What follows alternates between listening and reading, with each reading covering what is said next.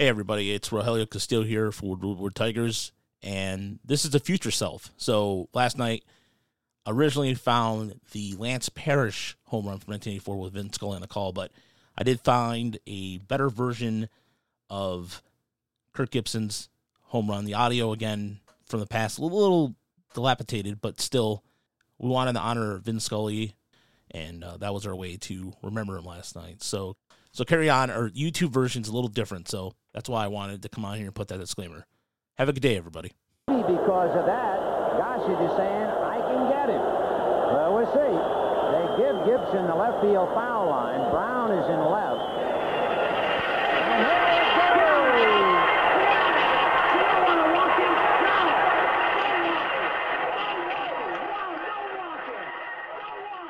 goes! Uh, Scully passed away yesterday. One of the greatest broadcasters of all time, if not one of the, the best. And he was left a legacy behind him. He did Dodger baseball for almost 50, I believe over 50 years. Of fact, or something like that. 60, 67. 67 years. I think I saw that he, he did more years after winning the Ford Frick Award for you know being the best baseball announcer or whatever uh, than he did before he won it.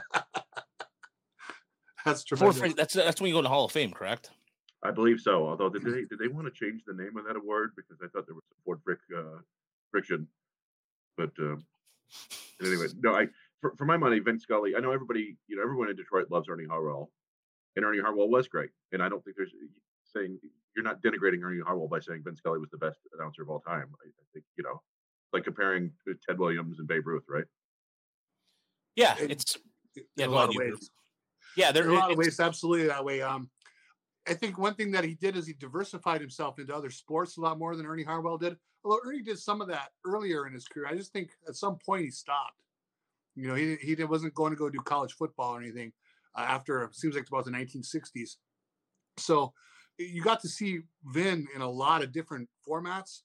Um, but to me, the one of the coolest parts about baseball being streamed and the MLB package is how many times um, back around 2008, 2009, I would be either up late to listen to Tim Lincecum pitch or watch Tim Lincecum pitch, or I would put the Dodgers on and have Vin Scully in the background. And it was just really phenomenal every night. And I never would have got that without the MLB package. So that was uh, something that streaming really did for us.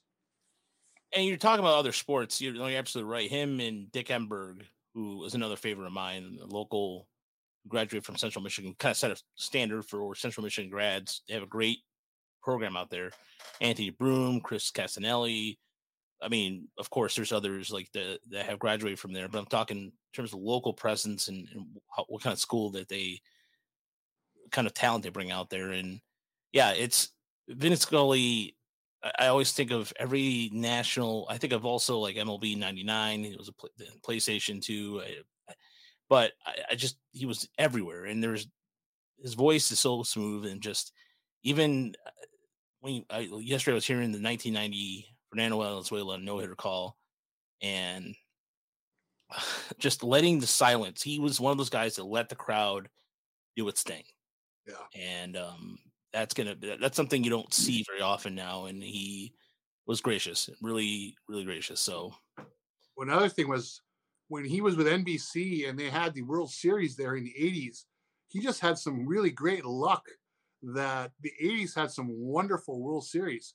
I mean, he's sitting there for the Buckner play. You know, he's there for Gibson's homer, you know, uh, both of Gibson's homers for that matter. So he just, he, he happened to be there in the great moments, the great memorable moments. Uh, and he was the perfect guy for it.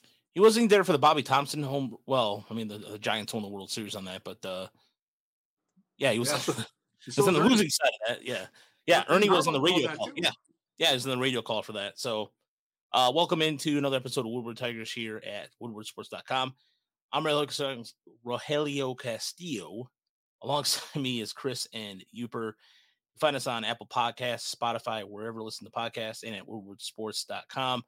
I wanted to mention this because we had an email this week, and I wanted to make sure that um, we plug this more because we don't. Uh, if you have a sh- show question, if you want to participate in the show, shoot us an email at woodwardtigers at gmail.com. Again, woodwardtigers at gmail.com. I'll make a point to put it in the show notes on the podcast so you can just simply click on it and email it. And um, yeah, we had a we had a gentleman who gave us an ugly this week, Tim, and he said I'm not on Twitter, and I realized like, oh, good point. So if you have a question and you don't have social media and you just want to email us, again, woodwardtigers at gmail.com is the fastest way. I'll put your question or segment on air. So uh, plenty to get to this evening. There was one of the probably the most historical trade deadlines we've ever seen. The amount of talent, the amount of bodies are shared. So um, on the Tigers side of things, it I mean it's not really. Well, we'll get to that too. There's not much to say about that. And yeah, Perry Perry brings up a good point about guys are getting paid by the word or trying to say something hot, but there's a lot of broadcasts. We know, I mean, we're fortunate enough to know Dan Hasty, Greg Gagne, there's there's Dan Dickerson, Matt Shepard. I know people don't like Matt Shepard, but I think Matt is a good guy and and overall he's really good at Michigan basketball and, I think he's trying in baseball. So I think when people rag on him so much, I just don't understand the putrid hatred for it. So it is mm-hmm. what it is. It's a hard job to do. And I mean, I fumble over my words constantly. So yeah, there you go yeah, I don't mind. I don't mind him at all. So yeah, let's get to the the, the trade deadline. There is there was 50 moves since the All Star break, guys. 50. We're not gonna do all 50 because we you know we want to keep this moving along. But um, eh, eh, this this was a this was a insane insane trade trade deadline, and there was always the rumors about Skubal, but we knew better. Quite frankly, that wasn't going to happen. And then, of course, his injury now with his forearm. We'll, again, we'll get to that which is just, man, it's, you know, damn it, the season has sucked. God, come on, it's just everything that has gone wrong can go wrong. Murphy's law. If you go, if you want to put a, a, a phrase, Murphy's law, Murphy's law, and then Lynn Henning reporting today essentially that Al Avila will be gone after the season, which I think would be a foregone conclusion. But we'll, get to that. But let's start with the trades, and we'll go with the Padres, who decided to um, load up for Bear, and they the the Athletic gave out grades for trades, and they were going over them all. And it was funny because some of the teams, the the Brewers Brewers got C plus, and rightfully so because they really kind of, uh, and the Dodgers got a D plus, but the Padres got an A plus. So this is what the Dodgers have acquired. They got Juan Soto and Josh Bell for the Nationals in exchange for three prospects. I'm not gonna go over the prospect side of it. They acquired Josh Hader, um, and they traded Eric Hosmer to Boston for Jay Groome, which I didn't know he was still around. Did you guys know Jay Groome was around? Wow, it's a name I haven't heard in a while. And they got infielder Brandon Drury for the Reds. And it's just one of the most impressive things about this trade deadline is they used their prospects they had. They have, they have I mean, the, Padres have a pretty deep system. And then what I find kind of funny is the Nationals decided to send Luke Voit down to Triple A. Hmm. Voit, I mean, I know that. Yeah, they, I, I read that today. But uh, I'll start with you, Chris. As far as I mean, the Padres seem to make all the headlines, but was there a, team that may have surprised you a little bit and, and got better? There were some surprising deals that that you know uh, one things we often complain about with the Tigers over the last few years is the lack of kind of creativity. And um, so the Yankees, you know, made a couple trades that, that were normal, right? You know, they, they traded some prospects for, uh, you know, Frankie Montas, right? And, uh, and was it Lou Trivino? Yep. Yep. And then, but then like one of the deals right before the deadline, they traded their number four starter. Uh, excuse me. didn't they trade him for Harrison Bader, the center fielder? Yeah. Yeah, Montgomery, like yeah, a, Jordan Montgomery, yeah. Yeah, Jordan Montgomery for just a random kind of, you know, four or five year big leaguer for a four or five big year, year big leaguer, and it it uh, it's just interesting to me, like these teams making deals on the margins. I guess like, hey, we we've got enough space here to improve in this one little area. This is what we need to do, and just some deals like that. That you know, again, we don't see a whole lot of that from uh, the local baseball franchise. Yeah, and in terms of defensively, I, I believe he Graves is one of the best center fielders in, in terms of defensive metrics. Yeah. Correct? Absolutely, and and the Yankees already, I believe, are the best defensive team in baseball, at least according to Fangraphs. So, just an interesting, like, just moves you would never expect. I don't think you would say, "Hey, the, the, the 71 Yankees are going to trade their number four starter." uh, uh, so, I don't know. It's um, yeah, I'm I'm trying to think of. There there weren't necessarily the giant deals that I expected after after the Castillo trade to Seattle, it felt a little bit like, oh man, okay, you know, Seattle gave up two of their top five prospects, maybe three of them. I, I don't, um, but the two young shortstops you figured were probably they didn't want to part with, but Seattle's like, yeah, we're going all in. So you thought, okay, that's going to be the price for these multi-year starters in the market, and then it just never materialized. You know, a lot of the names we heard, including Tarik Skubal, just it, it never seemed to be real. So I was a little bit disappointed in that. I was kind of hoping for just mayhem, chaos, as it were chaos. We were waiting for that. But uh Uper, what about you? What team surprised you at the trade deadline? Well, the Red Sox sold. So that's something you don't see every year. Uh, I wonder what that means for them next year uh, with Bogaerts and JD Martinez uh, to hit the market uh, potentially. So that's you know that's one of the powerhouse teams of the, of the American League uh, in sell mode, which you know you don't often expect to see that. I thought uh, Tampa brought in a couple of nice players to help them where they're weak, um, and really, I do want with Seattle kind of going sort of all in. It's interesting. Does the two out of three format make the wild card going for the wild card that much more attractive? You know, uh, instead of just a one and done and uh, kind of a dice, you know, flip a coin game. So uh, it was just a fun week, other than you know the Tigers' static attitude toward things, and um, uh, you know I think the Twins. I think that Maile guys to help them because they're weak. Uh, you know, Chris Archer goes four innings tops most of the time. I think he, he kind of helps bolster them uh, to win this division. And they brought in two good bullpen arms with Fulmer and Lopez. So I think the Twins might have really helped themselves kind of stave off the competition here. Yeah, I really like the Twins deadline. I mean, you get Lopez and Fulmer, and then you get a fourth starter that's really going to give them some innings down the stretch. And because the, the, White Sox did did absolutely nothing, the Indians no. did barely nothing. I mean, they traded Sandy Sandy León to the Twins, so you give your division rival a, defense, a defensive catcher presence because Gary Sanchez, let's face it, he's not a really good defensive catcher. He can hit the ball, but you gave León a guy, a veteran catcher back there, and they are their philosophy of reforming the roster from a home run type roster to just getting contact and, and drawing walks and, and having these long prolonged at bats has benefited them. So now you have a really good yeah Lopez back there now. Lopez, I have to say it that way. Lopez, you have Lopez back there mm. and Fulmer, who pitched today against the Tigers, as the Tigers lose the series to the Twins. And then here's what the Tigers got for their postseason grades. You guys ready?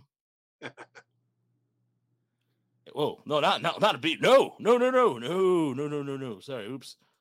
Right there. A D. A, a D. Big old D. And I'm surprised they did not they um they didn't get F. You don't know anything. You don't know squat, you stupid idiot. Baseball yeah. America had a list though today um, where they ranked the 72 prospects that were dealt over this deadline period. And uh, the two guys Detroit got uh, Gipson-Long came in number 64, and Anglin was number 72. Well, let's let's talk about the Tigers trade deadline, shall we? because we're all talking about the trade line. It just makes sense. Look, as far as what they can do with Sawyer Gipson-Long, who, by the way, sounds like a Rush song, which is why that anybody, anybody, I, am sure. I mean, people were Rush fans among our crowd, but uh, um, maybe a middle relief reliever. I thought he had a good changeup, good slider. His fastball pre- seemed pretty hittable. I watched another start of his today. I know Trevor Huth from Bless You Boys did a player breakdown, but they must have saw something with the slider and change that can make him. He's currently starting right now. He'll be. He's actually going to be appearing on Friday. He's going to start Fort Erie in Portland on Friday, with Ty Madden going on Sunday for the Seawolves, which we'll get to. The minor league stuff we'll get to a little later. But as far as this stuff goes, it doesn't. I mean, there's nothing that really stands out. And then the other gentleman, Kris Anglin, I, I guess well, somebody comped him as a look like a Josh Hader look-alike. Well, just because of his hair, I think. Yeah. I mean, he's tiny. He he uh, he does not throw up. He basically barely touches ninety. It sounds like. Yeah, and we're all we're asking we're all saying Who's that dude? because we have no idea who he was. yeah, I mean, I, I don't. It, it very much felt like that. Uh, you know that meme, like uh, you know, our expectations were low, but you know, and then swear words, swear words. Um, I, I I was stunned by how how poorly they did at this trade deadline. Um, it's almost like they were prevented from making moves. The moves were so poor, and I don't want to, you know, I don't want to down these these guys that they got. Baseball players can improve and get better, and just because you're not on a top 30 list doesn't mean that you're not a top 30 prospect. You know, you, you won't find Josh Crouch on a top 30 list anywhere except ours. And I firmly believe he's one of the top 20 prospects in the entire system. So maybe, uh, yeah, maybe the guys that they got from the Twins is, has a future, but it- it's just it's stunning to me that they couldn't get at least one top 30 type prospect for. They had four really good relievers to trade, at least, and, and we weren't expecting to remove them all, but and Fulmer absolutely neutralizes right-handed batters. I, I don't know how uh, you can't find one contender who can use a guy like that and is willing to part with something of value. Joe Jimenez has is that in a year of control. Chafin, I, I I don't get it. You blew it! It was Yeah. it was stunning. You know, I think we may have had some suspicions, but it was stunning to hear the quote, to see the quote yesterday that a few calls were coming in, but the Tigers weren't calling anybody. They don't make calls. I mean, they don't create the market themselves, obviously, then. They they wait for these things to come to them. I can't believe that's the modus operandi there. I mean, uh, This is getting to be a pain in the ass. what is the sense of that? I, I don't see. That was really it was really something to see in print. Yeah, and the the, the thing is that uh, again, did I expect a top three prospect for Robbie Grossman? Hell no. That I expect a I expected a wild card or a lot we call it a lottery ticket. Yeah, absolutely. But a guy in complex league that uh, they, they they must have been like uh hold on a second let me let me rummage through here uh hold on a second here uh you guys looking for lefty? Hang on hang on. Uh uh chris uh, hey hey hey hey how about uh kris anglin? Who? Sure. uh, he's lefty. He's complex league really good. He's got, he's got a good slider. Okay all right. Al said, "Okay, I got to go to bed." Yeah. it, it, it some of the, like some of the things he said the press yesterday was just telling and maybe he knows he's gone. I don't know. I, I don't know. I, I that and we'll get to that part right here in a second with what lynn henning said but i'm looking at um and, even today it's just we'll get to the game today too. the game's a different uh, yeah today uh, this week's been a giant crap sandwich with uh steaming hot plate of cheese it's just it's I- I can't really without going too swear bombing and all that. And I, I have you know, so here's what I'll, I'll let me pull up the comments. Why did the Tigers m- into the relief pitcher? This is what Cody Stavenhagen said, and this is Avila's quote: "Quote: There wasn't much as much conversations as I think the media made it out to be. However, there were some. We decided that the possible return we talked about just did not move the needle needle for us at this point." This is getting to be a pain in the ass. Uh, excuse my French, but I'm starting to get annoyed here. What do you mean? What do you mean? What, what there nothing inside nothing. Nothing enticed you? Nothing. okay. So I, I, I mean- I- go ahead, Chris.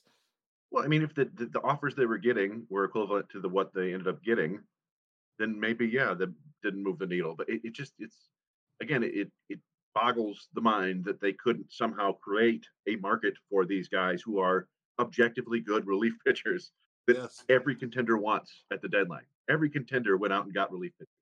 Even some non-contenders did it. Yeah. The Rockies re-signed their 38 year old closer. Uh, you know, call the Rockies, see what you can get. But it's it, yeah, it it just strikes me as uh, you know, there was a, a famous uh, situation that happened with Michigan football way back in the day, like 20, 2007, 2008, when when Lloyd Carr retired, and they supposedly Les Miles was going to be the new head coach, but the the athletic director at the time, I believe, was out on a boat somewhere in the middle of the Caribbean and couldn't be found to confirm it. Like, that's what this felt like. It felt like the, the front office was like, "Oh yeah, he's at yoga." Like I, I and I don't mean to denigrate these guys. I know that they were probably trying and working, and, and the front office does work, and they they do a lot of preparation for these sorts of things. But the results are just so underwhelming that you can't help but wonder if they even tried. Yeah. How, how can you not go out and sell, sell the fact to somebody that hey, Michael Fulmer, as you said, completely dominates right-hand batters. How's that not going to help you win a World Series this fall? You know, that's going to help you win a World Series. Let's make a deal here. You know, it- uh, there should be a way to do that.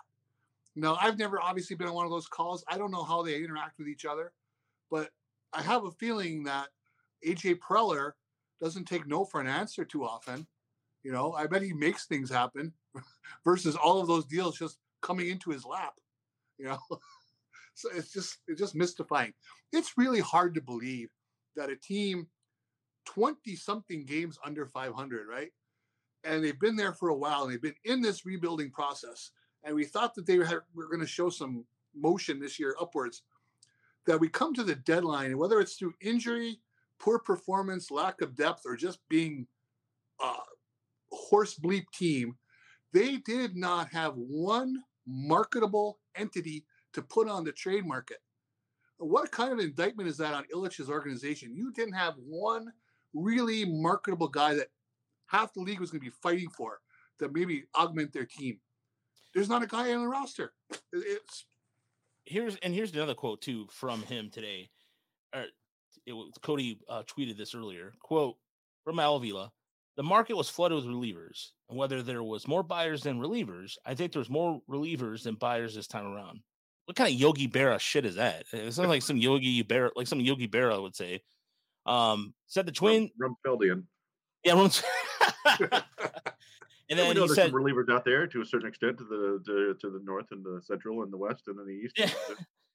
And then as far as the twins came along, quote, a little bit later in the process of Michael Fulmer. And then this is the quote he said about Tarik Skubal. Quote, it's not like we're calling teams trying to push the push the issue, Al Avila said at Tarik Skubal. I explained to you guys very well that if the right deal were to be pursued, then we have an open mind and look at it. And you know what? Bullshit. That's how I feel. Total fucking bullshit. look, where again, we're not in the rooms, we're not, you know, we're not in there, we're not in the trenches. And then the last quote that I wanted to mention here, quote, obviously there's a still opportunity here to go in the offseason or adding hidden talent. It could come in a trade in the offseason, or quite frankly, it could come trade or come through free agency too, end quote. And Michael said Michael said something too that he's absolutely right on that there is a reputation that people don't want to deal with Avila because he overvalues things. And then this is the other part of what Michael said here in the YouTube chat. Avila said he can also fix his team with trades and more likely free agents this offseason. This kind of scares me. No creative thinking in his moves. And you know what, Michael? Bullshit. That's how I feel. I can Total fucking bullshit. in regards to what he said, Avila said, not you, Michael. You're you're good people. But uh yeah, Well, it's I mean, again, m- Lynn Henning believes that Avila's gone after this year. I think everybody believes that happens. But if you if if he's not, we've got a pretty long track record of what Al Avila does with trades and what he does in free agency, and we'll have a piece on that eventually. But it it essentially means he's lost. about- Was that Khan? no, that was uh the Hawk. Hawk gone. Harrelson. Yeah. Sorry, go ahead. So Avila has has lost roughly seventy five percent of his trades, at least uh, from a war perspective. And on on the free agent market, he's paying about fifteen million dollars per win. Whereas you, you want it to be more like under eight. I mean, eight to ten is like considered what the actual value of a win is. So if you can get more than that, that's great. Um, so yeah, I guess all the Tigers need to do is spend like three hundred million, and um, you got your extra twenty wins next year, and there you go. That'll get you five hundred. You know, is, is Xander Bogaerts going to come to Detroit? Why would he leave Boston to go to Detroit? Well, Yeah, Hitch I is waiting I- to that. Wrong. You know, I mean, come on, this is unbelievable. I don't know. Are they going to go after Willson Contreras? Are they going to Wrong. get the corpse of Mi- Michael Conforto if his, his shoulder has been rebuilt? I don't. I- uh, Ugh. look- look, the the thing about the trade deadline that really it, look, it, I'm glad they didn't trade Skubal. I'm glad they didn't trade Jimenez, quite frankly, too. But I think the whole, I, I think people now are just like, all right, dude, you need to move on. I mean, we got Christopher in here, who's we have usually in our YouTube channel we have pretty good level-headed people, but even the rational people are like, we're done here. We're absolutely done. Well, you know, Henning thinks he's done. That uh, Avila's moving on, but I'll tell you, if he's still the figurehead of the organization right now, uh, the public face of it, why why was he in charge of this deadline? If he's going to, if he if Ilitch knows he's out, you know, um, I, I I don't have a lot of confidence that he's done. Uh, Well, you know what, Uper, we have somebody in the chat that said this, and I'm not sure you can see this, but Perry said no one defends Al Avila like Lynn Henning. For him to write, that means Avila's in trouble, is in trouble. That's and fair. you know what? It's a fair and, and look, and when we were at the the House of Gurash a couple years ago, and we met up with Henning, Henning didn't say where he gets the sources, but he know he knows a lot. And so I hate when people give him crap on Twitter sometimes about oh you're just you old man. No, no, Henning knows a lot. He's not gonna he's not gonna tell you how he knows things. I mean, just like yesterday, we Chris and I were discussing roster movement before it happened last night. I'm not gonna tell you how I know that, but um, I can't defend. But yeah, no one can defend him anymore. You can even like I said, somebody was eh, or somebody in the Discord was like, "Oh, you guys thought it was going to be 500." Nobody, not the three of us thought of, not not any one of us, and this podcast said the Tigers going to the postseason or going to go to 500. They get better, but no one. Blood right, don't do that. Look, Blood right, that we like jokes, man, but come on. If, if he's another 10, go ahead. I think I had them at 79 wins, and then they traded for Meadows, and I said 81. But I think I can't count how many times we said, "Hey, they might be better, more talented this year," and it'd still be worse because baseball's weird. And then baseball got really weird, and also the talent went away. I don't know what happened. It's been strange. Yeah, you Listen- you had a, you had the low, you were the low low man on the totem pole, correct? With wins. Yes, and I and I was wrestling with even going lower. Not that I saw all this happening, but you could just I, I never felt confident about how good they were last year. That was more my thing. You know, I thought that there was a little bit of a mirage to some of that last year. But you know, it is and you have to be realistic too. They have suffered through some bizarre stuff this year. There's no question about that. And you can't put all of that on Avila, but at the same time, you're not going to fire the owner. You can't do that. Uh, if you're going to make changes, that's where it's got to be. But you know, I, I'm sure he did not factor in the bizarreness of uh, Austin Meadows' year. Uh, he didn't imagine Rodriguez disappearing on them. You know, no one did. And so, you know, I give him a little bit of a pass on that. But the overall mountain of evidence we have, it just comes down to: Are they going to want to flush out the whole system, or are they just going to make a change in one chair? And look, I, I think that you're right. There's a lot of things that can that happen that have been very unexplained. However, be that as it may, and I've been steadfast about this since day one, you didn't do enough to address the depth. You could have gotten to minor like some minor pieces. You have guys sitting in your system right now that for whatever reason you don't bring up. So if you're not going to bring up Quincy Deporte because he's not a, clearly a major league player, then why go through that? You brought all these Jack Lopez, there's Brendan Davis, there's guys that on this in the farm system right now that you're not even going to bother to look at. So why bring them in?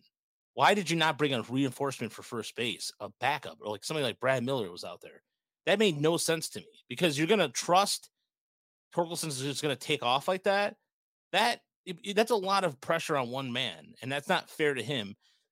And it clearly it, it it has messed with him somewhat mentally. But to sit there and go, oh, you know what? We're gonna have two rookies, and uh, yeah, well, everything's gonna be fine. We're gonna have a guy in Akil Baddoo who struggled the second half of the season, but he, he'll be all right, you know. And they put too much faith in what they had versus okay, you know what? Let's sign a veteran guy who could, you know, even I mean, like a normally it would sound like a bat like Nomar Mazara or whomever as a as another veteran, Yeah. but that didn't even happen. I mean, i- i- as far as I mean, you got Tucker Barnhart. That trade was applauded. You got Baez. You got the metal. I mean, the, excuse me, and then you got the trade for Metals. But even before that trade, even before Riley Greene went down, I still thought the Tigers did not do enough to address the little things, and you were just putting way too much faith in variables that really were clearly, I think, already skewed. Yeah, well said. I, I mean, I, for me, the one I was always just worried about, and it went even worse than I thought, was they stumbled into a career year for Robbie Grossman last year, which was great. But the the idea that he was going to come back and duplicate that, or even be ninety percent of that, to me was always very questionable because that's not who he's been for his whole career, and he he went even beyond, he went backwards even beyond where he was in his prior career. I thought that was very easy to see. I don't know how they didn't. Well, they moved the walls out on him. Well, you know, hate when that happens. He's. I, I'm looking. I, don't- I don't know what his career uh, platoon splits have been, but uh, it, it was so incredibly bad as a left-handed hitter this year that I, I just I. It was it was one of those situations where I just thought he should probably just try to hit right-handed at all times. How much worse could it possibly be than 143 with one home run and 196 at bats? Oof. Let me check. Let me check 2021. Oof. Come on now, 20. So last year he hit 221 as a left-handed hitter and 279 as a right-handed hitter. So I mean, you know, he's always been better from the right side, but 221 with 15 home runs would be acceptable, I think, and 71 walks. That's more than more than fine. But yeah, just cratered this year. I don't, I don't know. I mean, I I I, I think, as we said, we, we were mostly reasonable. We thought this year would be kind of a stepping stone year, right? Get the rookies' feet wet. Uh, another year of development for the young pitching and Mhm. uh, get kind of these these. We thought the the veterans would continue to be quality near averageish players. You get close to 80 wins, you feel like you're heading in the right direction. You make some more splashes in this offseason. And uh, just about everything went wrong. And so, yeah, it, it's it. And, and then after the trade deadline, it's hard not to feel like you're just in like a giant hamster wheel here. Like, Yeah. like at least with the Reds, they went and they sold everything and they got a ton of really interesting prospects. So you could say, all right, well, this sucks. We're kind of rebuilding again, but look at all the, the talent we've acquired. There's a lot of potential here. The Tigers didn't acquire any real talent, so it's just they're just here with the same guys. Give it another go next year. And that to me is at least a little bit better, puts their GM in a better light that the Reds had assets to sell. I Yeah, mean, they're a bad team, but they had guys who were marketable. And the Tigers, quite frankly, I don't know what who they were going to trade uh, this year that would have done something similar. They just didn't have it. You know, one thing I wish they could have done was if they could have grouped those relievers together into maybe a package of two. You know, could they have gotten something better that way? But, But- but- obviously, the Tigers don't pursue that stuff. At least saw we're not. Mets fans uh, begging for Fulmer and Chafin, both of them. Yeah. and I guess fans in the front offices don't align. I guess that probably doesn't happen very often, but still, You know what? Blood Bright brings up a good point here. Um, I maybe that's maybe that's what it is. You know, it, maybe eh, I, it's conspiracy, but you know what? Or ir- irresponsible hmm. speculation. But honestly, I mean, the, but here's the reason why I think Blood Right might have a point. We saw Boston and Houston trade with each other. They're familiar with each other. You know why? Because they all work together. In Tampa, also Tampa, they all made trades together within the same three organizations, and they're all familiar with each other. I, I I would hesitate to say that because I'm not entirely sure that Dave Dombrowski is a beloved figure among other general managers. Yeah, um, he, he's kind of uh, cutthroat himself. But I do think it's telling that uh, you know Avila and, and Dombrowski, as far as I can tell, haven't made any real trades. Maybe uh, who was the one catcher they got for John Schreiber? Was D- Dombrowski still there at the time? Oh, the guy uh, that was in Double A, and then we never. Yeah, yeah, he never never played a game in the system. Yeah, Um, you would think that maybe the guys who worked together for 20 plus years would, would have some working relationship, but I guess when you know the one guy gets fired and the other one takes his job, that's going to create a little bit of an awkward situation. But yeah. Not, so- not to mention, maybe he knew about it the whole time, and that we don't. Again, we don't know. he had, don't to, know. he had to have known about it Yeah. for multiple days beforehand. Um, yeah, it's we've heard many rumors, as Michael brought up earlier, that, that the Tigers consistently, and it's not like they're asking for a lot. That happens in every negotiation with deals. You know, we, we remember when those Astros emails leaked out years and years ago. They, were always asking for way too much, but but then it's a negotiation process, and it seems like that's the the sticking point for the Tigers is they ask for a ton and then they don't really move or they just go silent and and other teams just move on. They go, all right, well, you know, if you have a more realistic deal, then we'll talk to you. And then they don't, and Tigers wait for them to circle back around, and it doesn't happen. And yeah, I mean, the talk around baseball right now, around uh, lots of baseball. So from what I've heard now is is that that yeah, everybody keeps asking if Avila is going to be fired soon, and if uh, the other guys are trying to push him out from behind. And uh, yeah, it's it's ugly. It can't be a great working environment there right now in the Tigers front office. By the way, I just want to share this because at least we're not the Pittsburgh Pirates. What do, what do we have here? What is So that's owner Bob Nutting, yes? and that's a, a fan who has sell the sh- sell the team next to owner Bob Nutting. Oh, That right there is fantastic. Right there, that hmm. fan is. Imagine somebody doing that to Chris Ilitch. I, I, I couldn't see that happening. Immediately, we just swarm like whoosh, that wouldn't happen. But no, and, and Christopher brings up a good point on YouTube, and he's absolutely correct. Randy Smith traded with his dad all the time in Houston, all the time. Same where he was familiar with, with the Padres. That's an Yeah. excellent point. He always did that. He he loved for whatever reason. He also liked ex former Braves. For example, Mhm. George Lombard was a Brave. Um, uh, Nieves, a former Brave. Um, there was another. uh, Or, no, I'm thinking of a Karim Garcia was a former Brave, I believe. There was a couple. Um, he was in Arizona for whatever reason. He loved. Uh, he he loved former Braves, and he had a certain type of guy he liked. And another guy right now who's in Double A, or Gabe Alvarez. I mean, he was obsessed with Southern California guys because that's who he was familiar with. You go with what you know. And really, And- how, how many GMs are contemporaries of Avila? You know, I mean, they're all pretty much at least a generation younger, if not two. Yeah, I mean, Yeah, what I, what I- I mean, we- we were kind of discussing this in the Discord a little bit. That you know, Avila is a baseball lifer. You know, he comes from a generation of a baseball family. He's been around baseball forever, but that doesn't. That's not the same as having relationships with these guys and like hanging out with these guys. And I compare. It's silly, but I compared it to like any keeper fantasy league. I'm in a keeper league where I've been in the same league with uh, like a dozen guys for 20 plus years, and yet I only trade with like three of them because we have the understanding. We're like, it's basically like when I'm tanking, I will trade you my prospect or my my veterans for your prospects, and and then when you're tanking, we'll do the same. And that's basically like we have an understanding. Like, yeah, we, I understand what I'm getting here, and, and there's not going to be any like you're not going to try to pull one over on me. And it's, I don't know. I think I don't think that Avila has earned that trust or that uh, I don't know that friendship from the rest of the general managers around baseball. And you know, you, it's got to be kind of a working animosity, I guess. You know, you want to beat these guys, but you, you also have to keep it within reason. Otherwise, they're not going to deal with you. And and we see the results. Like I don't know, maybe last year just just made everybody unrealistic. Maybe getting anything for Daniel Norris, let alone a, a top twenty prospect in the system. Was, He's back though, Chris. He's back. yeah, Daniel Norris is back. Hooray! Um, Mm. I mean, yeah, that was that was, that was a good trade. Yes. Droll, very droll, yes. Whimsical, yes, yes. That is amusing, yes. Quite jocular, yes. Yes, mirthful, yes. Okay, that's enough frivolity. Sorry, I had to. I had to put that. Yeah. So, anyway, disappointing week.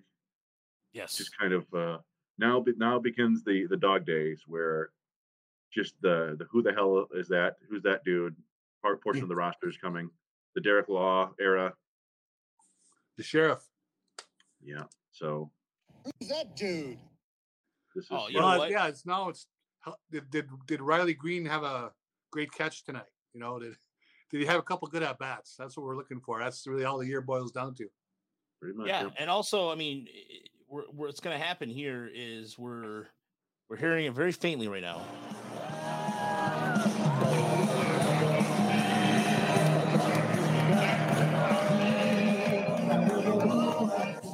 Okay, and another thing.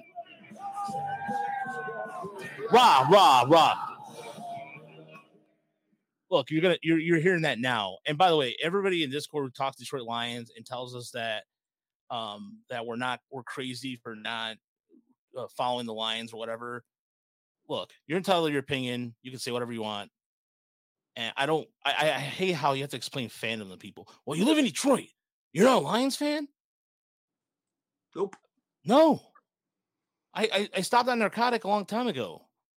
I can I, I- you know I mean like go well well eh, you that's that's you. That that's your own fight battle but anyways you can root for whoever you want. I don't care. I'm not gonna give you crap for who well I just did but you're different because you're from the UP um that's different. But uh either way I just think that when it comes to the Lions Chris and I I think it, it- we're we're it's weird how you and I are in sync about a lot of things but the Lions one right step in line um I, line mostly it's it's just uh it's just a mystifying thing to me.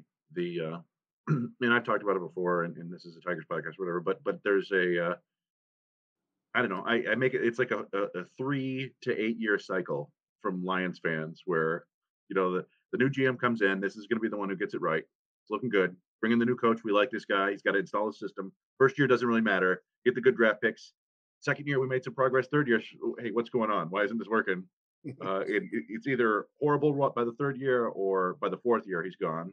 New, same GM, he has to get this hire right. Brings in the new coach.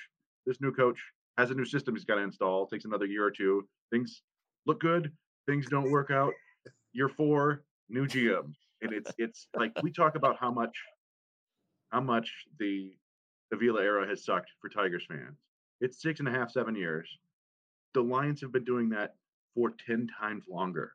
10 times. Their last championship was 1957. I I- I don't know how how people keep getting sucked in. Like I understand it's it's a sport. Everyone loves the NFL for some reason. Um and and, and you know, do what you got to do to be a fan, have, have fun on Sundays, but like I just I can't with the people getting sucked in every time. Oh, this coach is going to be different. You know, he he uh look at he loves his team. He says crazy things, and then and then two years later, the crazy things are just super annoying, right? Like That's I- the thing. That kind of say stuff has things that are shelf normal. life. The curse So- of Bobby Layne. Yeah, Jeremy's right. The curse of Bobby Layne. Whatever the case is, I if you like the Lions, cool. I went to the training thing last week with my brother, my brother, and my brother-in-law, and it was just yeah, they they they my my brother-in-law is season ticket holders, but I'm a Tiger season ticket holder. I mean, this is last year because obviously I'm, I'm in a different capacity now, but uh nevertheless, um, I I just yeah, I had to block that stupid bots. Oh, But uh, yeah, anyway. it's like when when uh, Jeff Passan got uh, infiltrated by the the uh, Bitcoin or Ethernet coin thing last year. That was hilarious. But um, Yeah. I don't know. Like, I I don't blame people. I guess for turning to something because the Lions uh, are something different and they're going to be on TV, and the, Yeah. the Tigers are so pathetic, and, and that really that really drives home how pathetic the Tigers are. That it, it's people are just gearing up for this five and 11, 5 and twelve season. To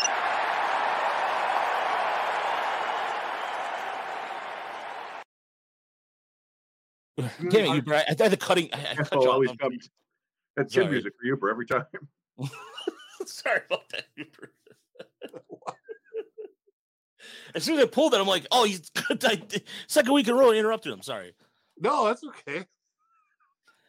Oh man, all right. I was just it, it's hard to believe that you know one thing that they haven't won a title since 57 they've only won one playoff game since then that to me is unbelievable that they just didn't luck into a, a little wild card win once or something you know, that's shocking yeah. Nothing. And the, the Cowboy. We celebrate that win like it's the Super Bowl. And I was I watched that game when I was a kid. So it's um yeah. Anyway. At any rate, okay, it's now time for the inside numbers. Uh, Uper, what is your inside number? My inside number is 80. Uh, that's the WRC plus of one Whit Merrifield. So, um, heading to Toronto, assuming he got the jab, and I'm sure he probably is going to because he had to have assured them he'd do it to make the trade, right? You got to, you know, so they actually gave up a couple of halfway decent players to get him. Uh, the thing about it, of course, this trade for the, the Royals is probably what, at least three years late, maybe more. Uh, his production really started to fade a bit in 2019 uh, and it's really gotten worse this year. Although I guess the last month he's playing better, so we'll give him that. He got a game-winning homer the other day. Uh, you just he's a he's going to be the poster child to me uh, of of a of a bad team holding on to a really good player when they should have been looking to move and add three or four pieces. Because I think there was a time Whit Merrifield would have gotten a tremendous package back uh, for that organization and really helped them. Uh, you know, this is a guy who led the AL in steals three times. I think he led the American League in hits three times. Uh, just a really nice, steady, valuable player. Um, never played on a winning team in his career. And you think about that. You know, he's uh, this when he goes to Toronto. This will be the first time uh, he's with a winning team. So we'll see if he uh, helps them get into the playoffs and uh, do some damage. All right, Chris, what's your inside number? So, so my inside the number is 10, and this goes to the number of hits allowed by Ty Madden the other day in his final start with the West Michigan Whitecaps. And I bring this up for a couple reasons. Uh, the first is, of course, that he was immediately promoted after the game. So I don't think those 10 hits bothered the Tigers that much. I also mention it because that was, I believe, our, our buddy Tre- Trevor Huth was there to watch it live. And so he, his first look at, at Ty Madden happened to be his worst start of the year, at least from, from that standpoint, which is, it's not always a bad thing to, to get a really bad look at a guy because then you set a, a pretty low level. And if you see him again, it's fine. But it also was interesting to me because 10 hits is the exact amount of hits that Ty Madden allowed in all of July in 18 innings. They gave up 10 in five innings in that game and then had given up 10 in the previous 18 innings. And then in June, he had given up 12 hits in 25 innings. So 22 hits over the previous 33 innings and then 10 and 5. So just kind of one of those bizarre random things that you see and uh and we'll see how how uh how he fares up in double A Erie now. Yeah, his first start will be Sunday for the Seawolves in Portland. So that will be watch that on MLB TV. So my inside number this week involves a trade, and it involves and with the Jays and Dodgers the uh, 0.82 and 12.27, and that is the, the 0.82 is the ERA of Nick Frasso, and the the number 12.27, which is K per nine, and the Dodgers, who were very good, the Dodgers gave up, by the way, um, Clayton Beeter. Um, so they were able to replace him with a guy who might be even better. And so, um, in terms of what his uh, potential is, I think I think that uh, in terms of what the what the Dodgers are getting up here, uh, he's firing 97, 98. He's a touched 100, but um, his changeup averages 18 inches of fade. That's pretty good. Yeah. And this is all in the recent Fangraphs article. And Justin Choi did a really good job of dissecting the trade a little bit. But that is right there a good example of good scouting right there in a trade. You, you an arm that maybe I mean, he may not be a, a, top 30 prospect or you don't he, he might have a household name, but the Dodgers did their homework and they saw something in him for a guy who was drafted in the 2020 draft. And eh, again, that stands to me because fourth pick it was a fourth round pick. And and the Dodgers didn't really they they were able to expend a starter that they didn't need. And and now they replenish their their minor leagues with losing Beeter and then they put a guy in there. That's smart. That's just genius to me. I'm really glad you brought up that trade because when that happened, I was like, oh man, that's the Dodgers. Like they pulled another fast one. Like they've done this before. I remember they mm-hmm. got Josiah Gray, and I think what Jeter Downs and somebody else in, in a deal that it simply essentially looked like it was it was a trade with the Reds, and it involved like oh, yeah. Yasiel Puig and Matt Kemp, and it was like this is just a weird salary dump. but somehow they got these two little kind of, you know, vaguely interesting prospects back, and then years later they were able to use Downs to get Mookie Betts. He wasn't the main, uh, the only guy in that, but he was one of the guys. And then they used Gray to get Max Scherzer and Trea Turner. And I remember Nick Frasso because uh, because I got super nerdy for the 2020 draft and did a whole five round mock draft. And I compared him to Matt Manning because he went to Loyola Marymount where Manning was going to go. And he was this super athletic pitcher. And you, there are actually videos of him doing like a between the legs dunk at the Cape Cod League. You Nice. Yeah. And, and so, and yeah, um, I, I thought he was injured after uh, joining pro ball, but apparently he's he's still around and throwing well. And yeah, don't be shocked if uh, two years from now, Nick Frasso is uh, you know a number three starter for the Dodgers. they're just they're just so good at this sort of thing. Again, Yeah. creativity. And that's exactly again we're not i know we sound like we have dodger blue all over our lips or nose or whatever but it's not Bruce the Arena. case. but it's just when i when i looked at the dynamics of the trade and i realized okay well they're they replenished uh, and, Be- and beeter look clayton beeter didn't seem like he's been uh, they were using him as a, a reliever it seemed like instead of a starter and how they were uh, staging them out so again it's just a good j- example of uh, talent procurement there by the Dodgers, and, and just again doing it, doing it well, and you know LL Cool J style, really.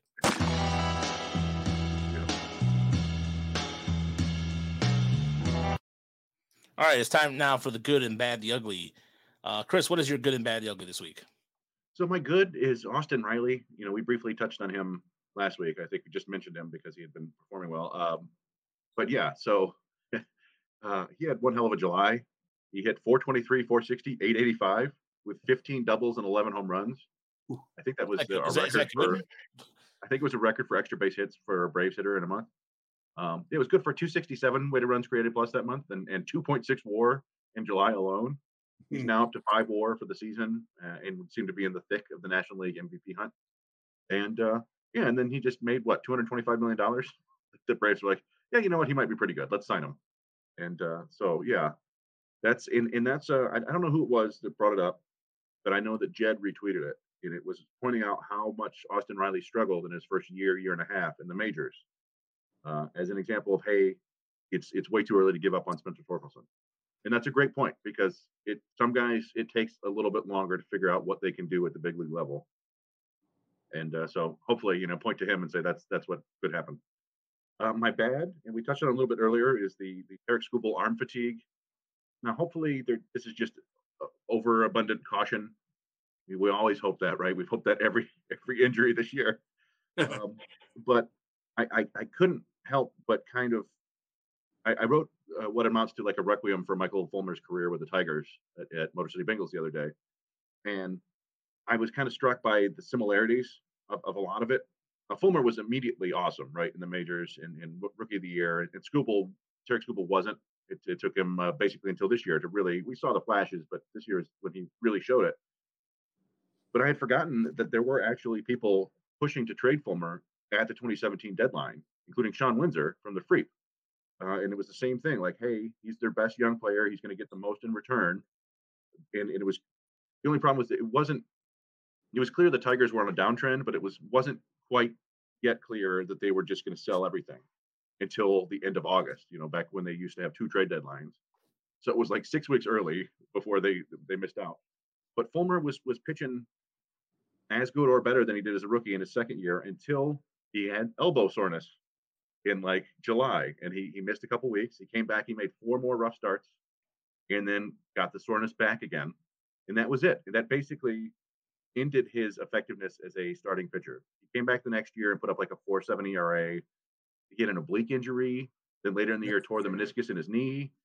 You know, they changed his mechanics. Uh, he had to wear a knee brace, and because when they changed his mechanics, tore his uh, elbow ligament. And then it's, you know, 2020, he's back as a a bad short starter. Finally figured it out in 2021, but you know, basically that one injury led to four years of nothing.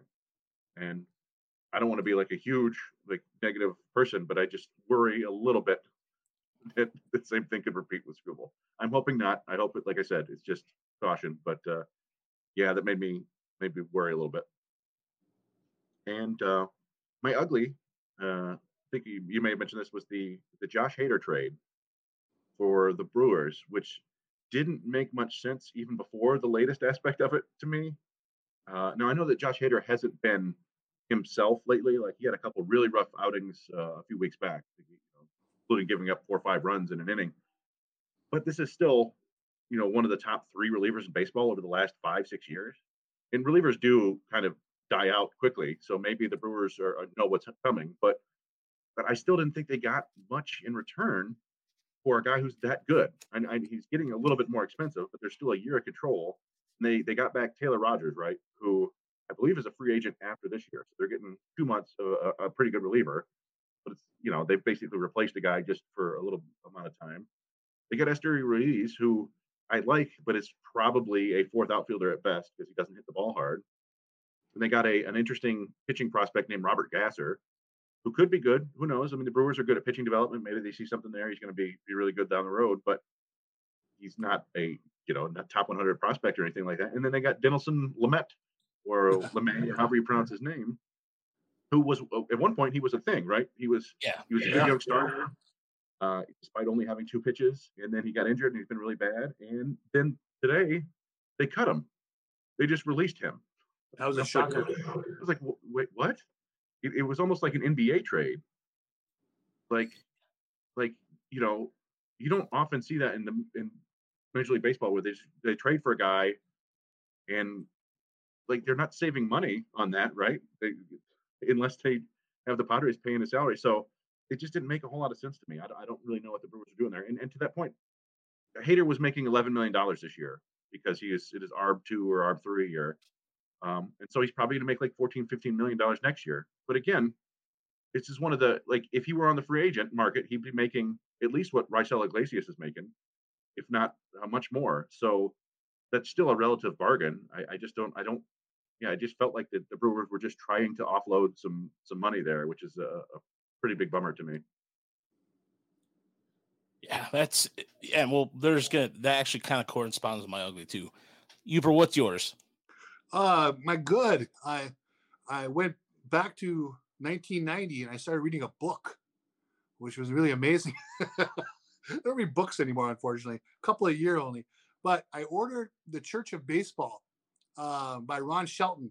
It's about the making of the movie Bull Durham. I am uh, only a few chapters in, but I'm loving it. It's really good. Uh, if you loved the movie, I think you're going to really enjoy kind of the recounting of how this all came together, uh, how they chose cast, uh, how some things that the studio was worried about. Uh, it's really, I, I believe the rest of it's going to be worth my time. I'm really enthused early on here, so I just wanted to put that out for people if they're looking for something to read. Uh, the Church of Baseball is pretty good. Um, bad, the Nats. I feel bad for Nats fans. I don't know how many Nats fans there really are, but you know, um, uh, just think back to that, you know, 2019 team, or even just before that when they had Harper. I mean, they had Juan Soto, Bryce Harper, Anthony Rendon, Trea Turner, Stephen Strasburg, Max Scherzer. Uh, they had their Corbin before his career died. He was looking like a possible big time player. They paid him like one for sure. Um, it's just, you know, it happened in Detroit. It happened in Washington. It's happened elsewhere, but it's always sad, you know. Um, you, you like to, we know the, the reserve clause was bad for baseball uh, and for players uh, back in the old days when you could keep a team together. Um, but obviously, that's why you need a GM who can be fluid and make things happen and, and stay on top of this. Uh, and, you know, you think Mike Rizzo's even be that guy because that ownership has spent money before. So it's really hard to believe this is all kind of broken up in just a matter of a couple of years. Um, my ugly Toledo Mud Hens uniforms. Brutal. You know, they're in town. I'm going tomorrow night, and I'm hoping to go on Sunday as well. So I've been watching, you know, and they have the same uniforms they had last year.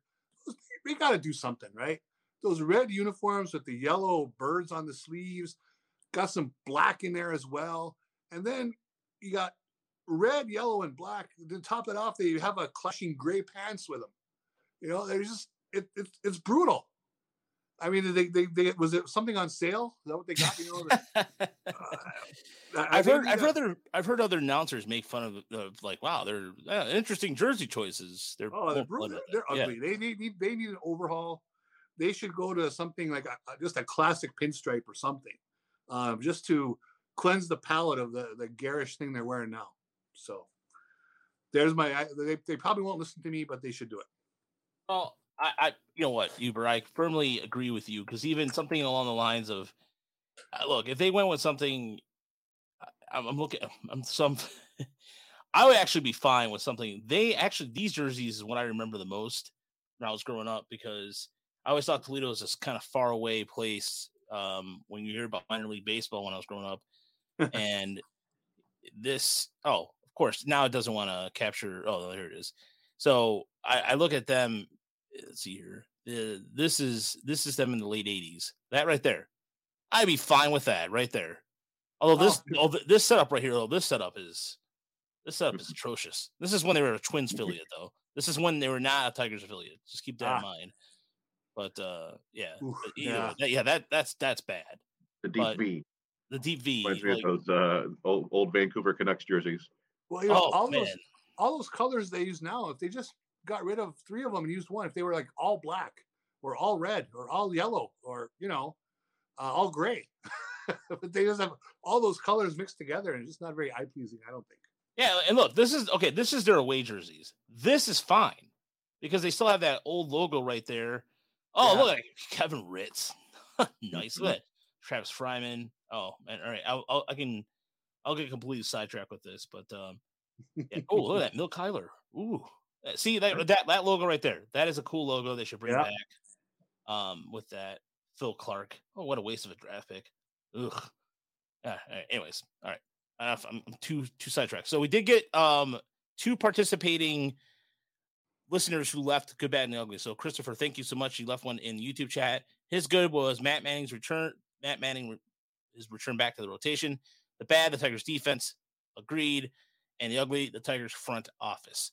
And then we have one from Tim, who is a loyal listener who emailed the old uh, Tigers chat, the old Tigers GR or SRD email.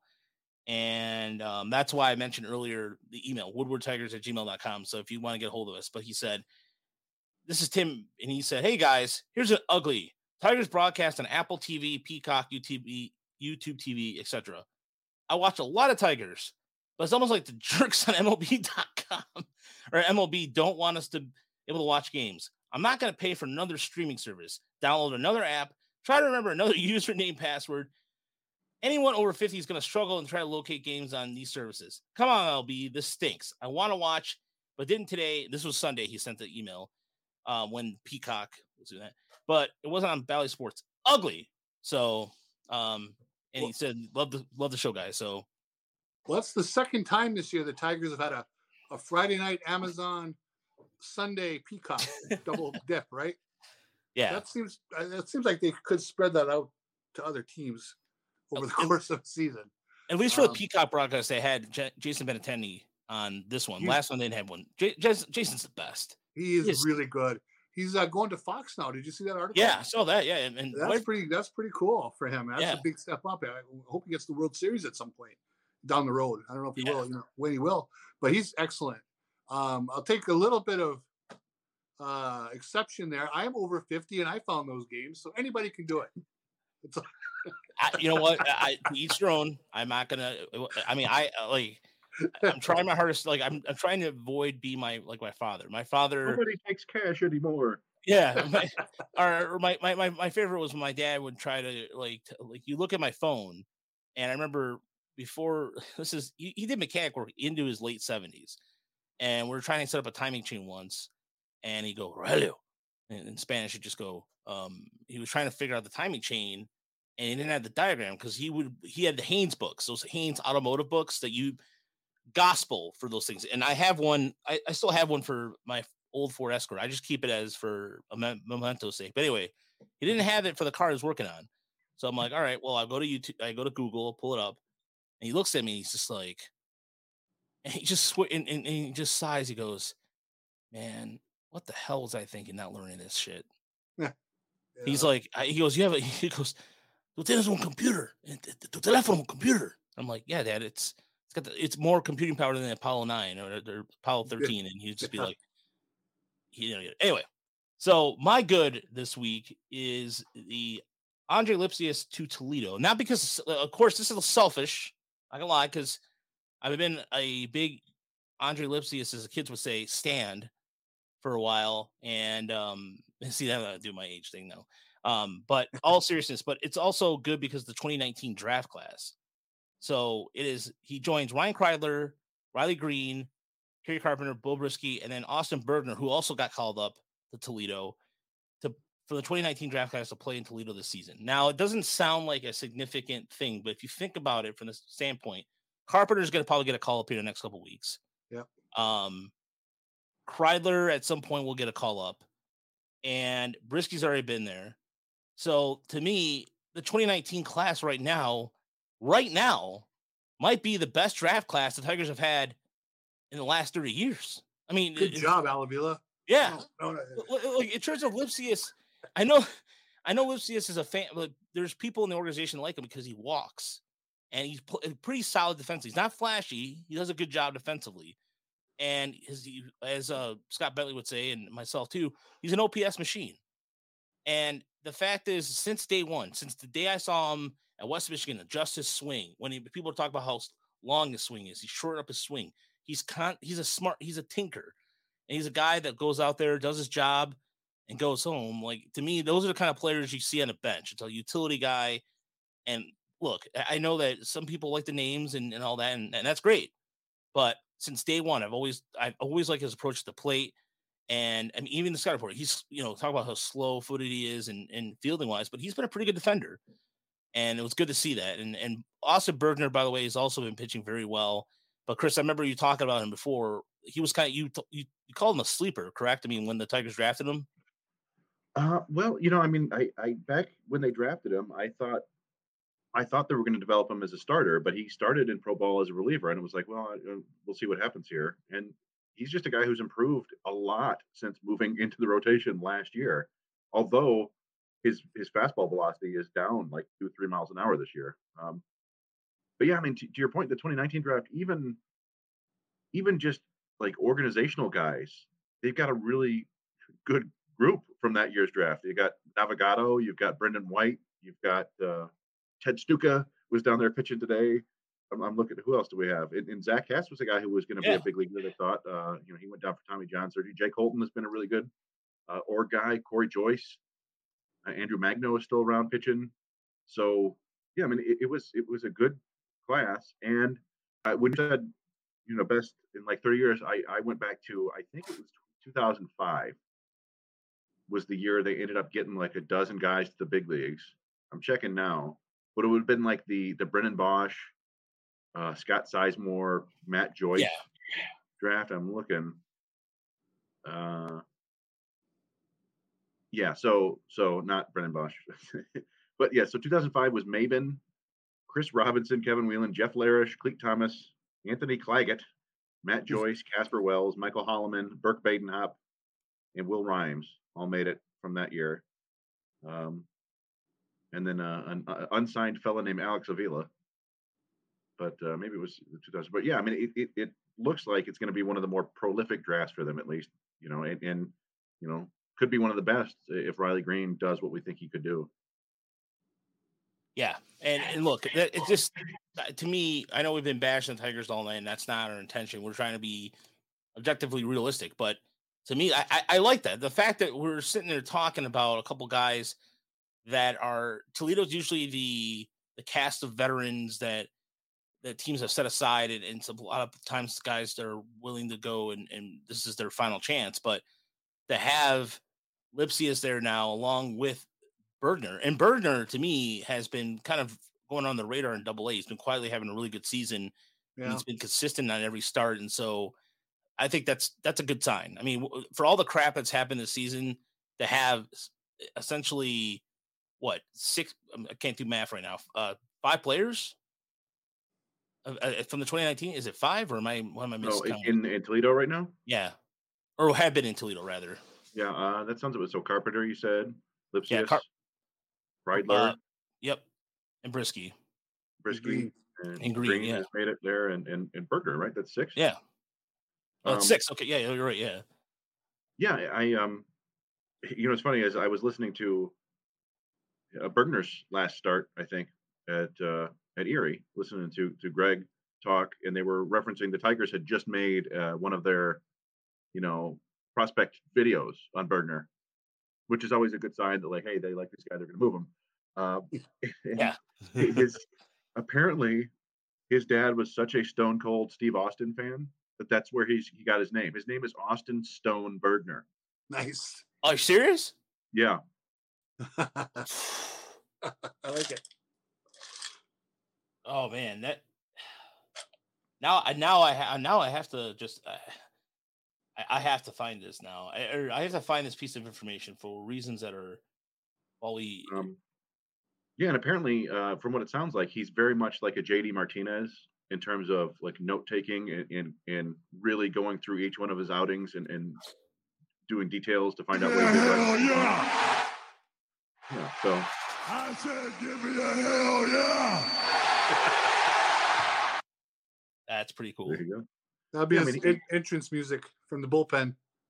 It's uh, he's fallen a little bit of the Garrett Hill path, but although he was a top ten pick, so there's there's you know unlike Garrett Hill who was what 26th, 27th round, but yeah, it's it. There are there are some things to at least not feel bad about, right? Yeah. Yeah. Say, hey, they've got some interesting young players. If this is not his bullpen when he walks out, this this needs to be, and no one's gonna get it. We'll know. So if anybody tries to say, "Oh yeah, this pull factor," like, no, you heard it here first. You're on this podcast. So him going out.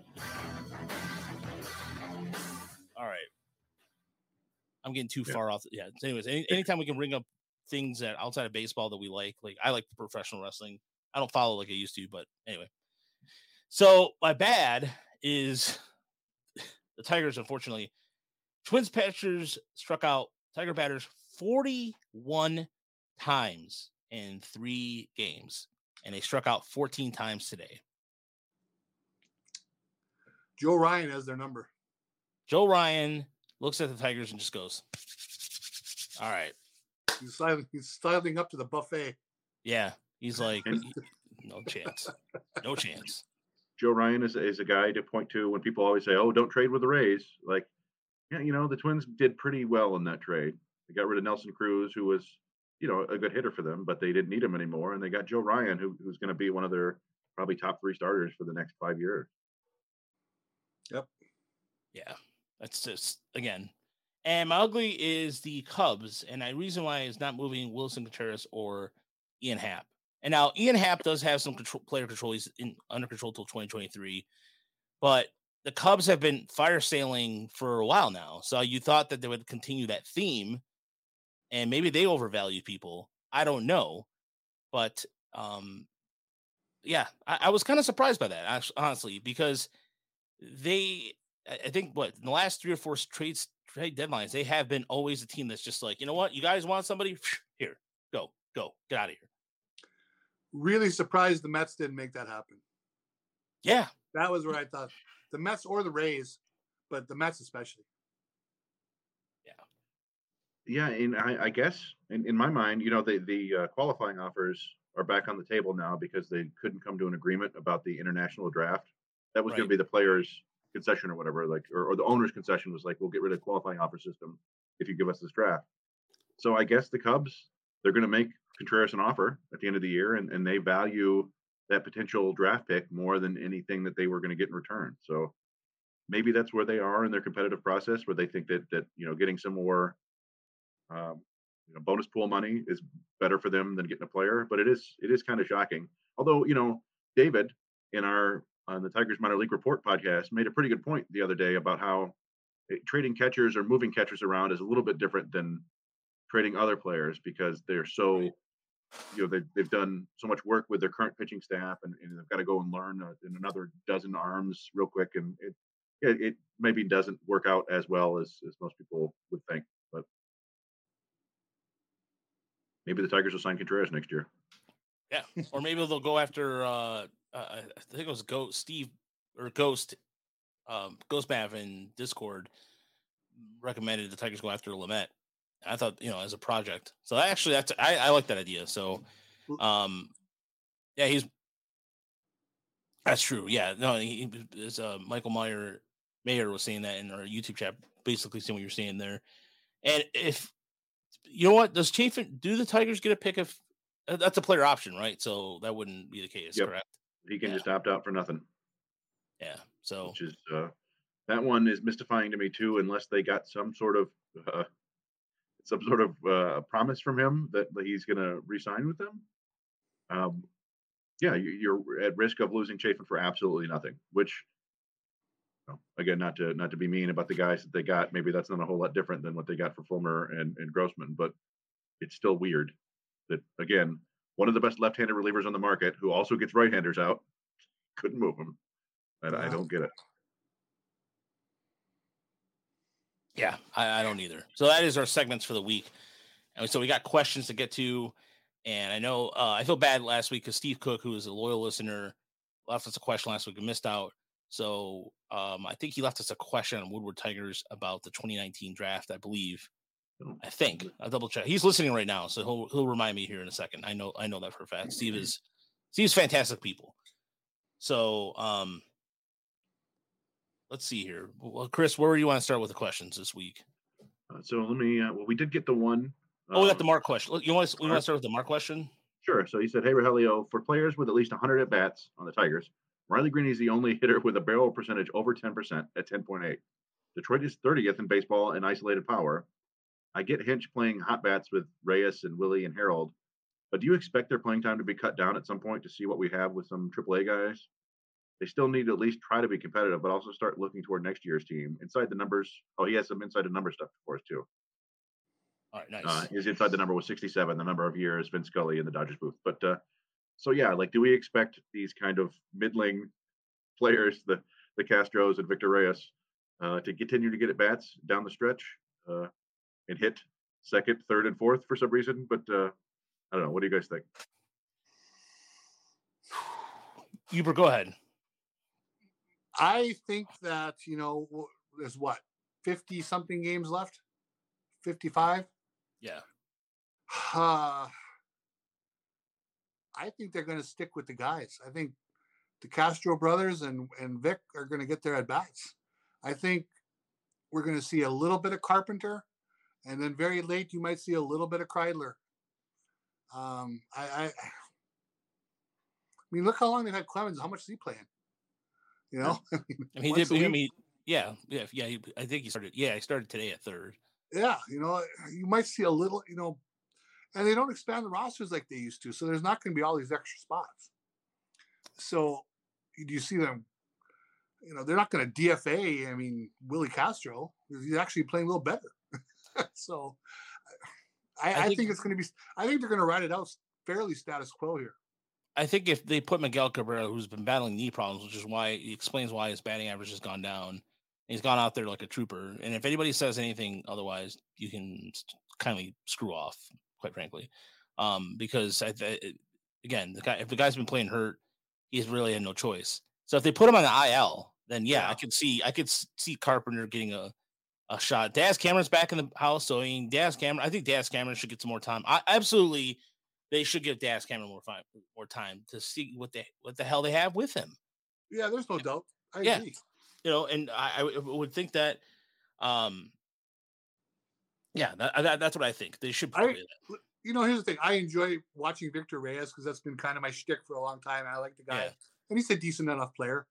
But we know what he is. I mean, if he if he did, you know, if he became the guy who plays once a week, that would make a lot of sense. I just don't know if they're going to do it. Yeah, Yeah. and we we've seen small movement in this realm, right? They they DFA Derek Hill.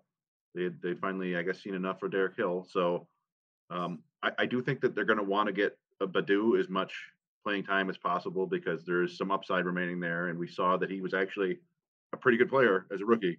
Now there's a lot of uh, you know holes that have been exposed, but they want to see if they can recapture that. Um, and I do, you know, I, I I've always said that AJ Hinch seems to really like Willie Castro, and everybody seems to like Harold Castro. He got three hits today, so I do think those guys are going to continue to play. But but yeah, and then you also have to factor in that, that uh, Austin Meadows is going to come back at some point, right? Maybe Yeah. theoretically. Wow. Like, Um, so yeah, I, I don't see them making like wholesale IL trips or, or cutting guys to make room for Kerry Carpenter or Kreidler or Lipcius or anybody like that. Those guys uh, do need to be added to the 40 man after the season, so maybe we'll see them, like you said, but uh, not expecting a ton of playing time for them. And going back to Cabrera, I am glad that they put the word out that he's hurting.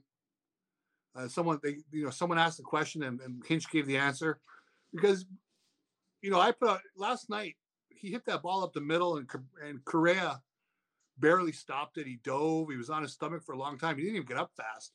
I thought, oh, Miguel's going to beat that one out surely, and he got up through him out. He threw him out by ten feet, and I had a little bit of a snarky tweet about it. Uh, so I would like to take that back now that I know that he's really been battling a bad knee again.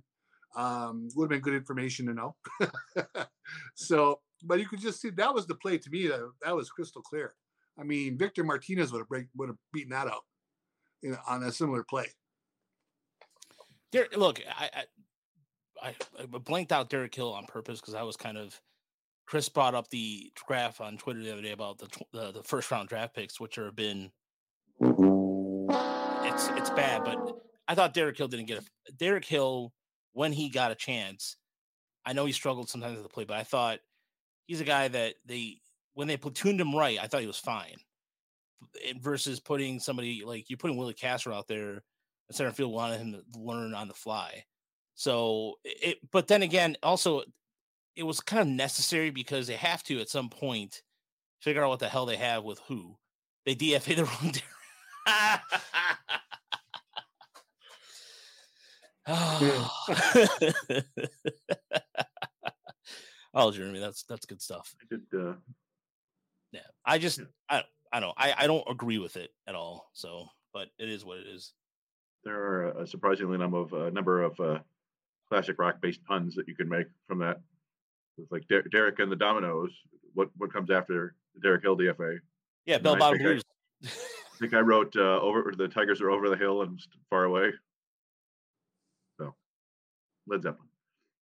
But uh, yeah, I don't know. So uh, the other questions we have, uh, what do we have here? We got Steve Butts. He gave us a good, bad, and ugly. So the good, uh, the Twins, Thad Levine getting Tyler Mahle might have sealed the the division race. The bad, the Tigers clown car infield defense bleeding on earned runs. And the ugly, Al Avila's most impressive movement at the deadline involved his bowels and two months. full of. Oh, I don't think we need to know that, Steve. Yeah. Oh man. How about that? By the way, in the YouTube chat, stop it says Derek never looked comfortable when he didn't pass the eye test. That's fair. Again, I, I again, I, I just think the way the Tigers used him, Uh, it, it wasn't it a has Hinch- to he wasn't a said Hinch every guy. time about him. Derek Hill got he, he would get hurt standing in a stiff breeze. Yeah, that's true. No, So, no, I you, mean- no, you're right, Huber. I can't. I'm not gonna. Again, it's probably a thing where if if Hinch doesn't like him, then uh, Hinch has his guys. Yeah. Plain and simple as that. But that was a good, uh, good bad the ugly there by Steve. Thank you, for, thank you for that. Did you get uh, Steve Cook's question, uh, Chris? I, I There, didn't maybe. see it. You know what? I see. Uh, I, I think I'll, I'll look for it now. Um, Right. I have one from Nick Spillane, and then we got Deadly Ninja Bees. All right, go ahead with Nick's. Uh, Nick said, "Do you guys see any benefit of hanging on to Chafin and Jimenez? Chafin likely walks at season's end, and Jimenez doesn't have the track record of sustained success. Why wasn't the needle moved for the Tigers to deal with these two players? I mean, yeah, Yeah, we, I mean, have, certainly that's been, that's been the that's been the big thing. A lot of people have said that you know uh, relievers are so volatile, and the Tigers' ledger with Joe Jimenez is certainly more negative than positive. So now that he was, you know, really he's been great this year, no question about it. Uh, it probably would have behooved them to really work hard to find a deal uh, instead of waiting for something to come to them. And then maybe it wasn't out there. Maybe you know other teams don't trust him either after they've seen a lot of his struggles. Uh, but now he's coming back next year, and he, he'll be coming back off of a good season. So uh, we'll just have to hope for the best and uh, see if he can replicate this. yeah. I mean, I, I don't. If if they had traded Fulmer and Chafin and got something decent, I would be like, that's fine. Keep keep him in us. You, you're gonna need some good arms back there, and and like you said, he's been great this year. Like Mhm. the the improvement he's made, I just did not see coming at any point. No. He's dropped his walk rate by like twenty percent or something ridiculous. He was walking close to seven per nine last year, and it's one one point seven five this year. Um, yeah. It, so there there could be some benefit there, but again, this is probably a guy that you're either going to try to trade in the offseason or trade at next year's deadline. So I, I don't know. I don't I don't picture them signing him to an extension or anything like that. So yeah, I, I guess it, again, it just feels like a missed opportunity for some value. But at least that one makes a little bit more sense to me than, than Chafin, who might just be for nothing. The one good thing I'll say about Joe, if unless I'm forgetting something, he's he's healthy. Yeah. Right. I mean, the guy answers the bell. He, he he sucked a lot of the time over the years, but he he's he's there. You know, he's got the availability in, on his side. So that that to me, if he has found something that works, that does uh, the fact that he'll be re- uh, available next year is a good thing too. Yeah. I, I really, I look. I think that Jimenez has turned a corner a little bit in terms of consistency. He was really good the second half of the season last year, and he just, but he got even better. And I think that his fastball spin was something that was always a plus, but everything else was just bad. But Jimenez has proven himself to be, along with Vest, you have a pretty good setup for the bullpen next year. And look, I uh, not to sound like I'm being pessimistic about Funkhouser, but I don't think Funkhouser is going to be in the plans next year. I think it's going to take a while before he even does. And if he is, it's not going to be till midseason. But um, nevertheless, yeah, there. As far as Chafin goes, yeah, he has a player option, and he answered. I think he's been messing with the media all week. He's just like, he might come back. Who knows? I don't know. Paraphrasing, but it was something like he said. The way he said it is like, as he's eating a Twinkie, because uh, they're making a big deal. He was eating Twinkies today, which is like, who Yeah. cares? Man, he likes Twinkies. Cool. Yeah. Anyway, yeah, he's an athlete, and he'll probably burn off running back for the bullpen. I can't run that off. Well, I can, but I mean, you know what I mean. Anyway, um, the question. Well, we have a question in YouTube um, too. We'll get to you in a second. But the question I want to get to before I forget was from Steve, and and I like this question a lot. Perez, he thinks he was talking about in terms of Perez. He's thinking Wenceel Perez, the second baseman in 2023 at some point, and Schoop gets phased into the background. Is that something that's a possibility? I personally, I know he has a, he has a back injury. He came back in the lineup tonight. He had a couple walks. Um, if Perez can not get over the yips of throwing correctly, I think that is totally feasible.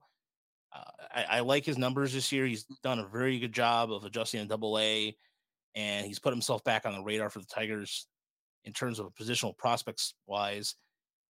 But as again, it would have to be how he finishes the season, how he starts spring training, and what the Tigers decide to do because they have to make the decision on make him uh, on the forty man decision to Park Meadow, Parker Meadows. I think there's going to be a lot of roster turnover the next few months. If whoever's going to be the GM, whether it's a, even if it's even if it's Avila, let's say if it is Avila, they have to make a lot of decisions. They have a lot of decisions to make on the 40 man roster. This roster you're going to see here at the end of Oc- beginning of October, or excuse me, when that season ends, should be completely radically different. Hmm. Motherfucker, this stupid spam. Christ. Anyway, sorry. Naked HD. Um, yeah, you know, Perez has put together one of the more impressive comeback seasons in the minors for the Tigers. Uh, like you said, he's he's put himself firmly back in the prospect mix, uh, hitting for power, speed, hitting for average, walking a lot. Like there's a lot to like there offensively. Like you said, the, the defense is, is basically the main question at this point. Uh, you hope that he can improve the consistency there. You know, get him working with Santiago and, and Tram on a regular basis at the big league level, and and maybe he can become an average defender at second base, and then you might have something. Um, I still think that, uh, you know, I mean, as you said, if if a completely new regime comes in, then all bets are off. We might see them, uh, you know, if they have carte blanche, we might see them cut Cabrera, cut Schoop, cut Candelario. Like they might just cut everybody. Uh, but I, I assume that and so it's one of the questions in the chat is like, you know, are they going to go outside or, or stay inside? I, I feel like it's more likely that they stay inside right now. And in that case, I think that some of the people who are here, like Schoop, are, are going to remain here. And so I, I don't see Wenceel Perez supplanting him next year, unless there's an injury of some sort. You know, I mean, Cody Clemens hasn't done it this year, and, and Schoop has not been good offensively at all. Yeah, and I know Clemens has made some decent plays at first base too. So to address the question real quick here in YouTube chat from Stop It. What do you think the chances they let Avila go with this many injuries doesn't seem right, but if they did let him go, who do you see next? And that's that's the million dollar question. I I think if they do go, I think they go eternally. They go with somebody like Menzin or uh, Jason uh, Jason um, Sartori. Satori. Yeah. They- might go that way. I don't know. Um, so that that's what I think in terms of outside the organization. I, that I don't know because there's so many candidates out there. There's Will Rhymes out in L.A., who the former Tiger, who's now the director of player development for the Dodgers. They there's so many different candidates out there, but if they win it, I think they go eternally first before they go external. That's just my opinion. So I'll put that Stanford guy out there, Garko. Telling you, dark horse. no, I yeah yeah. Well, they- they- I mean, you might have a good synergy already. there's no shortage of really interesting, good, uh, you know, executives that are in an assistant capacity for other organizations. I mentioned earlier today. I mentioned Mike Groopman, who is uh, a scout. I think he might have been with the Tigers at one point early in his career, but he's now the assistant GM at Boston. The Brewers, I think, in 2017 brought him in to completely revitalize their uh, international market, which was not very good, and he turned it around very quickly to the point where they now have uh, a guy this year who might be the next Ronald Acuna Jr. in, in Jackson Chourio. Mhm. So anybody can do that would be good for me because I, I feel like the Tigers have their their failures on the international front have been particularly stark uh, and, and troublesome to me. But yeah, there there are guys that uh, just about any contender, Dodgers, Cardinals, Rays, anybody, bring somebody in, and and, and they're probably going to be an upgrade, unfortunately. Yeah. Any it doesn't matter. It could be anything. So all right, so let's finish up real quick. So we have the Deadly Ninja Bees question. Is that correct? Uh, yeah, he just uh, he said is is the Tigers front office trying to improve the team? Two, we've seen over 100 games. Where do you rank this offense historically? And three, promote Avila hashtag. So Promote him to to demote him. Yes. you know, Wrong. uh, yeah, I mean, are they trying to improve the team? I again, to me, the, the answer again to that question is it's more of an indictment that they didn't have much to move that was really valuable at this deadline. It's not so much that they didn't get a lot for what they did move. Okay, that's fine. That, that whatever. But they didn't have a marquee talent that, hey, this guy is someone you should come and get and help you win a World Series. They didn't have anybody. Yeah. Uh, if you want to make the argument of, of Tarik Skubal, fine. But again, you're basing that on like 15 starts this year. I mean, I don't know how, how many contenders we're going to say, oh, yeah, we got to get that guy. You know, um, they didn't have anyone like that. And that's to me, that's the that's the greater indictment of over not getting anybody for what they did deal. There's one thing about this too that I and, and Walter brings up a good point about really in, in international talent. Cristian Santana's having a really good season, and yet they don't. You know, here's something that I noticed about the pipeline account for the Tigers. So, like like we mentioned earlier in the week, Tiger Minor Report hit over ten thousand followers on Twitter. We got to get those YouTube numbers up to a thousand. If I if we get the YouTube over the end of the year, I'll be over the moon. So, but uh they I would expect more of emphasis on Campos and Santana and Sequeira.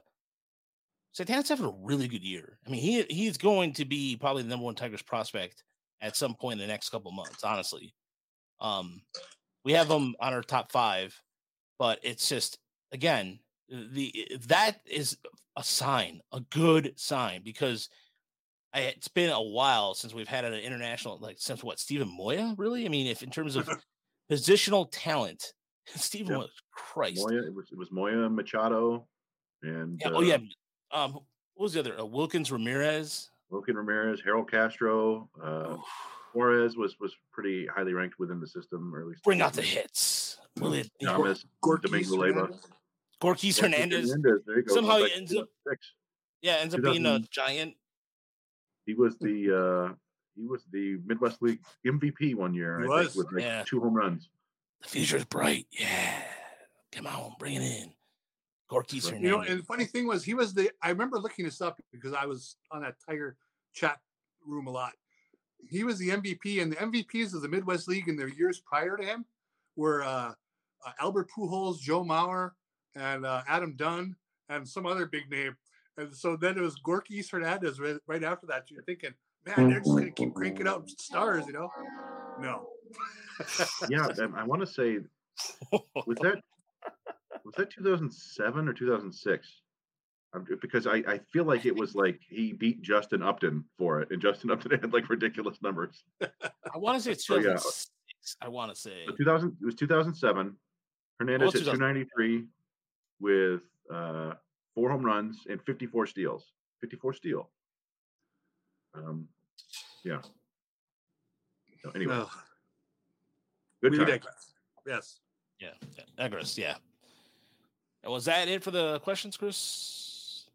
Yep, that's all I saw. Okay, that's all I saw on my end. We got Mark's question.